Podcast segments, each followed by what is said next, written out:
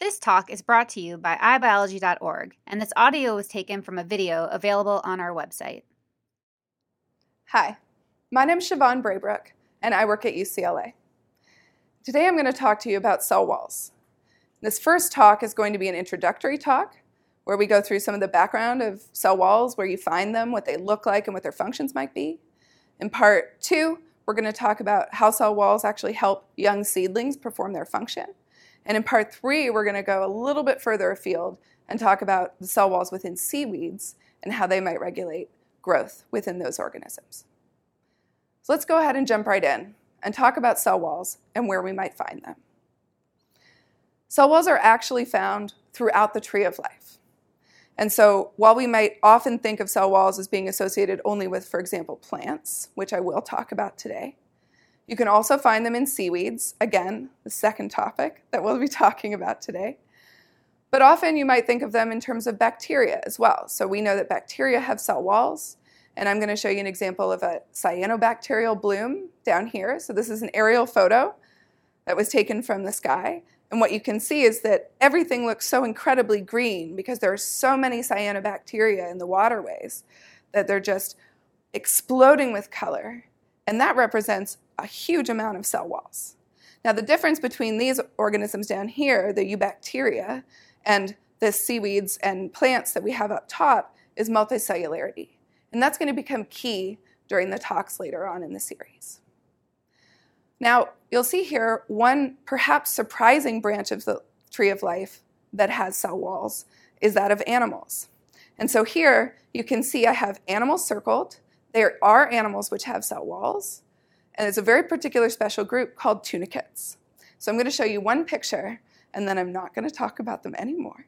but what you can see here is an example of a beautiful tunicate that you can find in the sea. In fact, all tunicates grow in marine environments. So they're living in the water, they're battled by both the salt within the water, but also the waves and the currents. And so potentially this building of cell wall material actually helps to keep them strong which is something we're going to see in both the plants and the seaweeds as a series of talks go through. So, all of these organisms have cell walls. Is there anything in common with the type of cell walls that they have? Indeed, what we can see is that all the groups that I'm going to highlight here in brown actually have cell walls that are mostly made of what we would think of as sort of extracellular polysaccharides here in brown. So, what that means is that you have the inside of the cell, covered by a cell membrane, and that the material that's being produced by that cell to make its cell wall is actually going up above the membrane and sort of existing what we might think of as the exterior of the cell. And so there's long been this debate about whether or not the cell wall is part of a cell wall or is it an extracellular matrix that's not really part of their body. But I tend to think of them, at least in plants and seaweeds, as an integral part of the plant cell, the seaweed cell, because you need them for those cells' shapes and functions, as we'll see. So, what does the cell wall do? What are the functions that are so essential for walled cell organisms that they would retain this particular way of growing? Well, if you think about it, we have this polysaccharide matrix that's around the cell contents. And what that means is that inside the cell, you can build up a lot of internal pressure. For example, in a plant cell, pressure can be up to 10 bar. That's way higher than you would find inside a car tire. That's a massive amount of pressure. So that cell wall has to both contain it, but also capitalize on it, which we'll talk about next. The cell wall doesn't just allow for that internal pressure to build up, but it also provides protection. Imagine you were an herbivore or some kind of fungus that was trying to enter inside this plant cell wall. Well, what's in that material might stop you from doing that, either because it doesn't taste good or it physically hurts your mouth parts. And so plant cell walls can provide a lot of protection to the internal contents. In addition, they provide strength. So while they're holding in that turgor pressure, they're also then providing a lot of structural stability to a plant. Plants do not have, nor any other walled organism, a skeleton like we do. Instead, their structure comes from this combination of the cell wall material and the pressure inside those cells.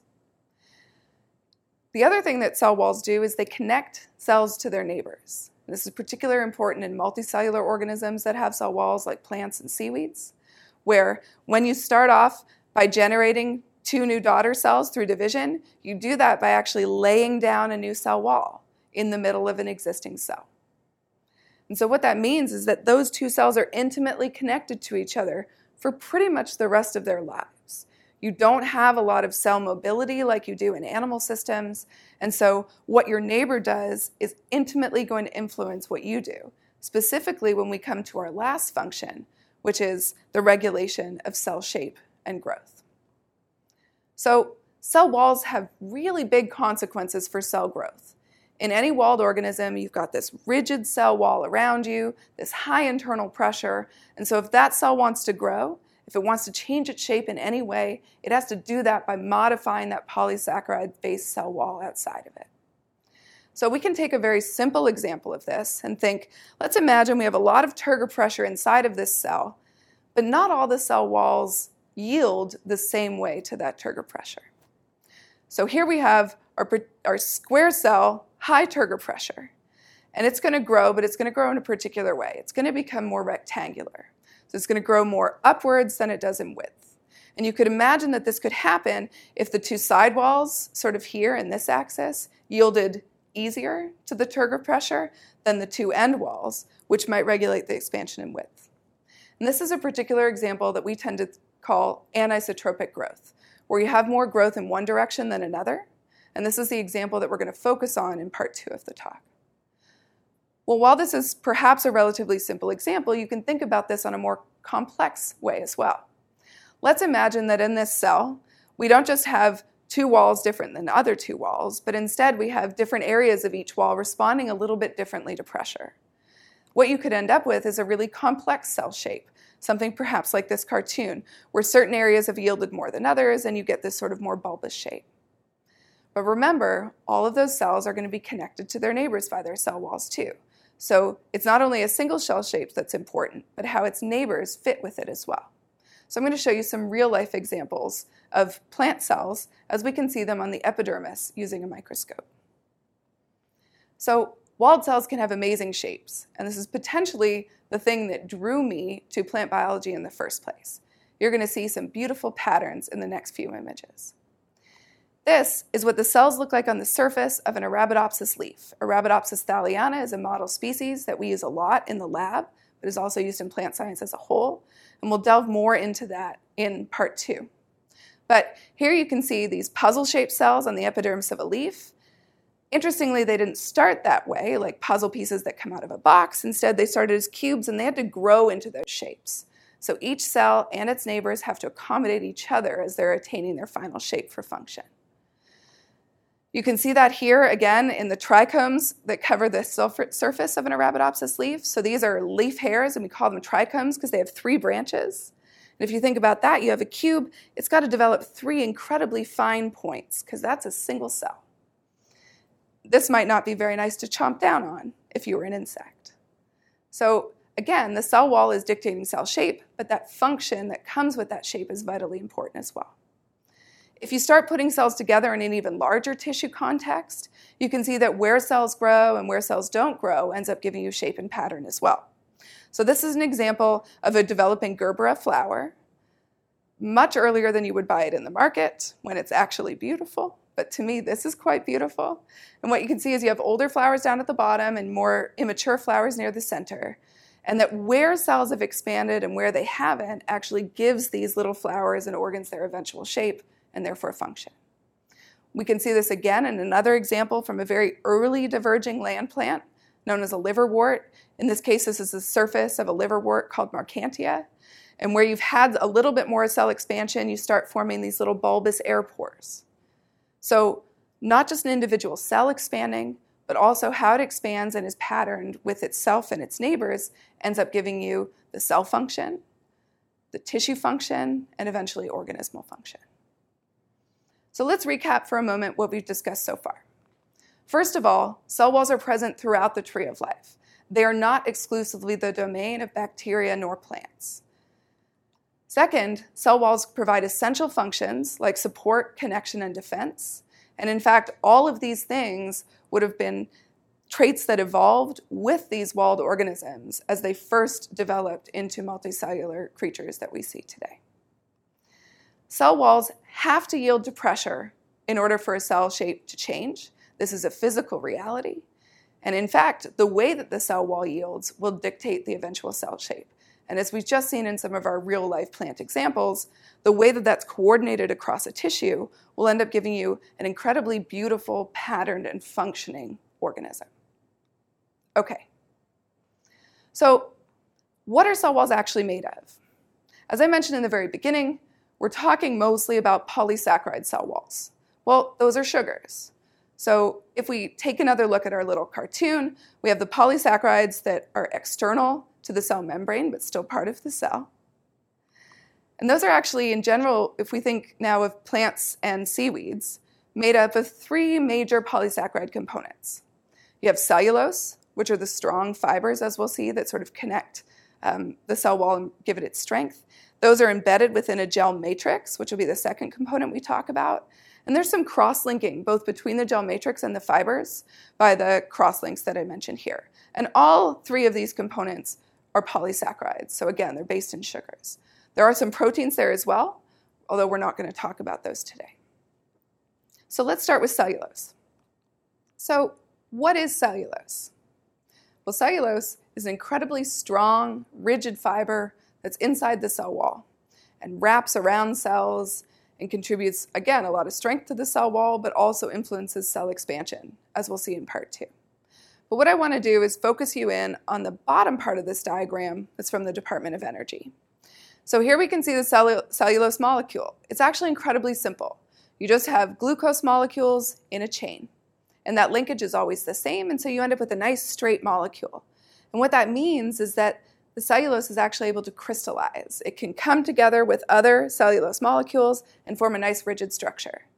This then bundles together in these crystalline cellulose microfibrils, as you can see here.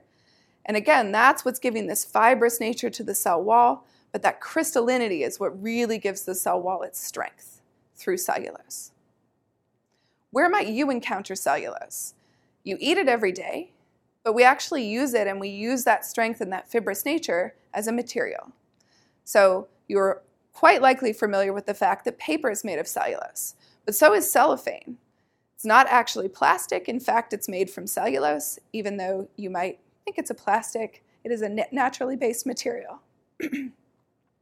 Fibers that we make our clothes out of. My shirt is made out of cotton.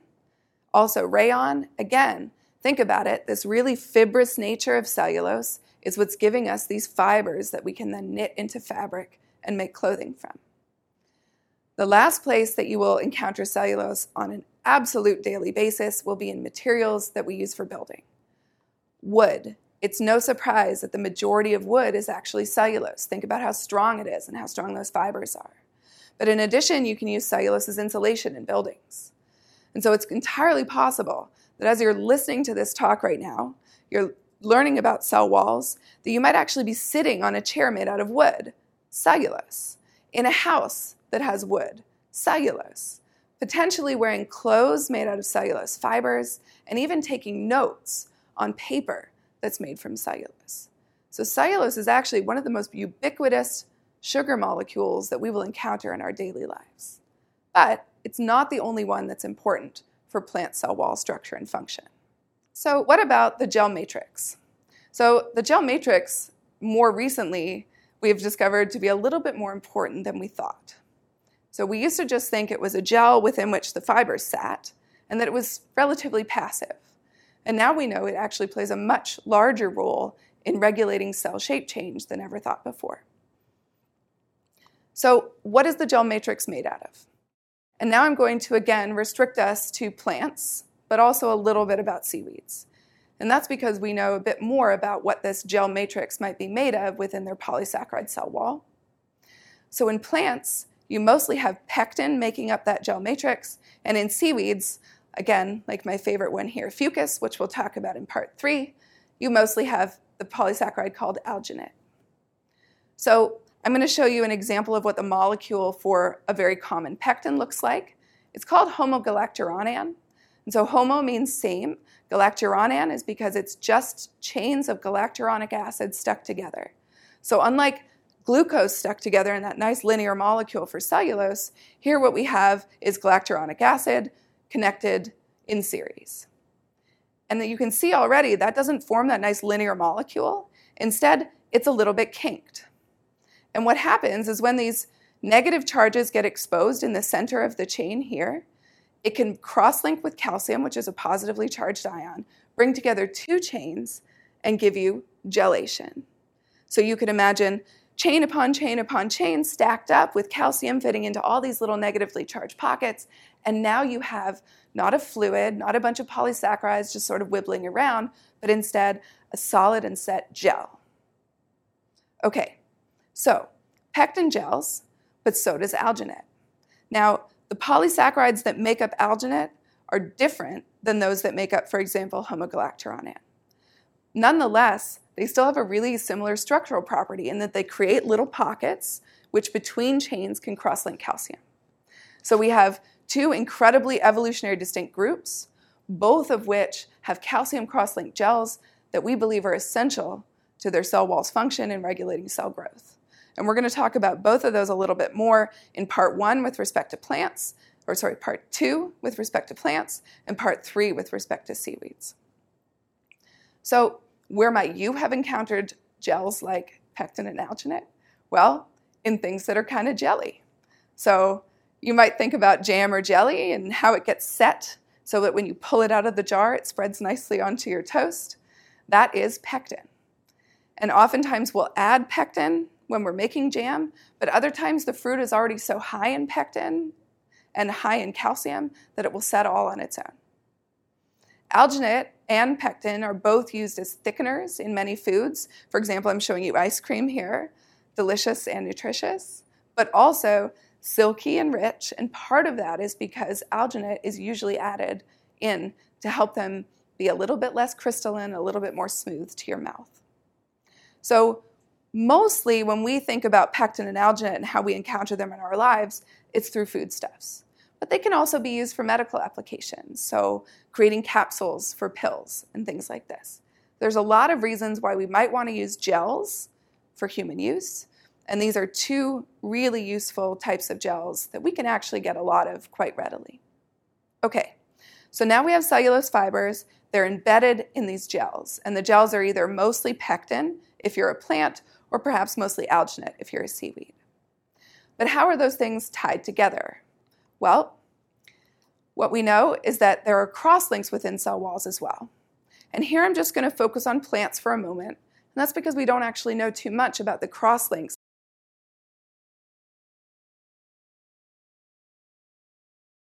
Plants have both hemicelluloses and lignin, and both of these molecules can serve a cross linking function. Let's take a look at a really simple example of a hemicellulose, and we're going to build it up. This is called xyloglucan. So it starts with an almost identical chain of sugars as you would find in cellulose. However, what happens is that we add on extra sugars as side branches. Here we have xylose, but we might also add on, for example, galactose. And if you think about it, what this does is stop it from being just a simple linear chain that can crystallize really nicely. And instead, we're adding on some fuzzy branches, which means while it might still be able to bind to cellulose fibers, it's not going to form that really crystalline nature. And so it acts as a really nice cross linker. So the example that I just talked about, xyloglucan, is actually incredibly present in Arabidopsis, which is one of the plants that we work with. But for example, grasses have different types of hemicelluloses. And so in grasses, you have something called arabinoxylan. And if you break it down in its parts, it's a plus xylose put together. And this is what it looks like. So it's a little bit more complex than xyloglucan. But again, you still have some nice linear regions that might be able to actually fit in well with this crystalline cellulose structure. Plants also have lignins. Now, lignins are not polysaccharides. In fact, they are phenolic compounds, and I'll show you three of the most common monolignol that we can find in plants here. And these phenolic compounds will come together in more complex structures, and are, they're incredibly reactive, and they act almost like glue that really sticks bits of the cell wall together. And we find them mostly in plants when the cells have finalized their shape, so they're no longer growing, and it's okay for that material to become really quite rigid and quite sticky very high in wood, for example, and so that's a lot of where wood strength comes from.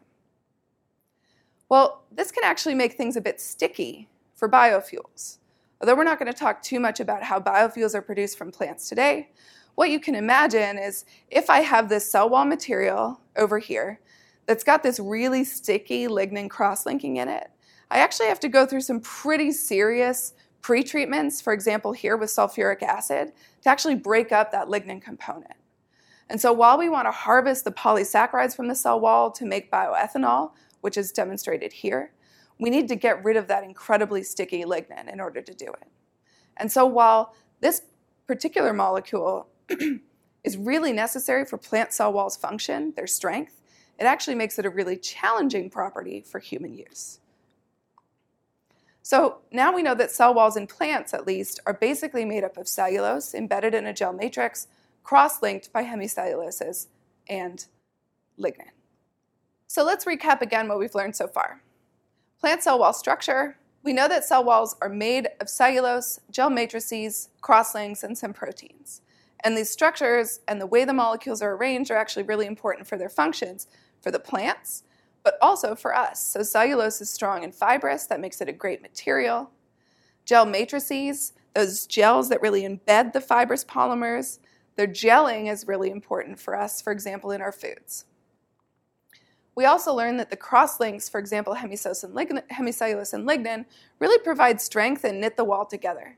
And so all three of these types of components are required for the cell wall to perform its function, but we've interestingly found ways to use all three of these types of components. So the wall polysaccharide properties make them both useful, but potentially also challenging. So what does a cell wall actually look like? And what I have beside me here is a diagram that I was taught in school. This is a cell wall. We have cellulose fibers, it's embedded in a pectin gel, and there's some wiggly little cross links around there in green. Those are the hemicelluloses. But is that really what a cell wall looks like? Well, our advances in technology are becoming better, and we now have a slightly different view of a plant cell wall. So here's another cartoon example, but it looks a little bit more complicated. And here we have proteins in there as well. We have different types of hemicelluloses, different types of pectins, but we're still having a fibrous matrix within which everything is embedded in that gel. And so this comes from a really nice review paper, which also has an incredibly good teaching poster. So if you happen to want to learn a little bit more about how complicated cell walls can be and how their different components are made, you can find that here. Okay, again, we're still looking at a cartoon though. Do we have any better idea now of what a cell wall looks like? Is it really just this rigid looking structure of fibers? Well, it's another cartoon, but I promise we're getting to a real microscopy image. But this is an artist's rendering of what we might think of a cell wall a little bit more like now. So here the cellulose fibers are in blue. We have green hemicellulose linkages, but you can see they're not everywhere. They're actually in little patches, what we call hot spots. So they're not coating all the fibers, we don't think anymore. Instead, they're just connecting them at particular places. But in addition, you can see that there's some more complexity to the pectin matrix here in yellow. It's not just a gel within which things are passively embedded. Instead, there's different types of pectin that have different properties that give connection, but also structure to the cell wall. So now I'll show you one image that actually shows us what a cell wall might look like to the eye if we could see something that small. This is a piece of cellulose, uh, sorry, this is a piece of cell wall taken from an onion epidermal cell. And what you can see here are the fibers very plainly. So this would most likely be cellulose that you're looking at. This is done with an atomic force microscope. It's essentially almost like a record player that goes across the surface and feels going up and down and can recreate what the surface looks like at a very, very small level. What we can't see very well here, though, is that there are hemicelluloses. There are pectins here. It's just kind of difficult because the thing that pops out most readily, both to the microscope and our eye, are those long fibers. So we're still not quite there. We know what's in the cell wall in some of our model species, but not all plants. And we also have an idea of what the structure might look like, but we're still really just making headway more recently with some of our advanced technologies of knowing what it might actually look like. And knowing what it looks like in one species could be very different from what it looks like in another, one time from another as well. So, if we recap about the structure of the cell wall, it's still a big unknown, and our ideas of cell wall structure are ever evolving. And that's due to new technology and combinations of methods from different disciplines that have been essential in allowing us to learn what we know so far. But a better understanding of the structure of the cell wall would really help us to understand the bio- biology and also facilitate our use of cell wall materials. So, if we think about the cell wall functions that we talked about at the beginning and its composition and structure, what can we say? Well, we know that the connection between plant cells is actually due a lot to what we call the middle lamella, which is the area between two cell walls here, and that's really pectin rich. So, pectin is the molecule that helps fruit soften. It helps those cells fall apart when you bite into it with your mouth. So, the separation of cells has a lot to do with pectin, but if you think about it, the strength is probably mostly due to cellulose and possibly lignin, as we mentioned before. Protection can actually be due to any molecule within that cell wall. Some of them are antifeedants because of their physical nature. They're spiky and hard, but some of them actually taste bad, for example, lignans and other phenolics. But when it comes to cell growth and shape, everything in the cell wall is important. And that's what we're going to focus on in the second part of this series, where we're going to look at cell shape and growth in Arabidopsis thaliana.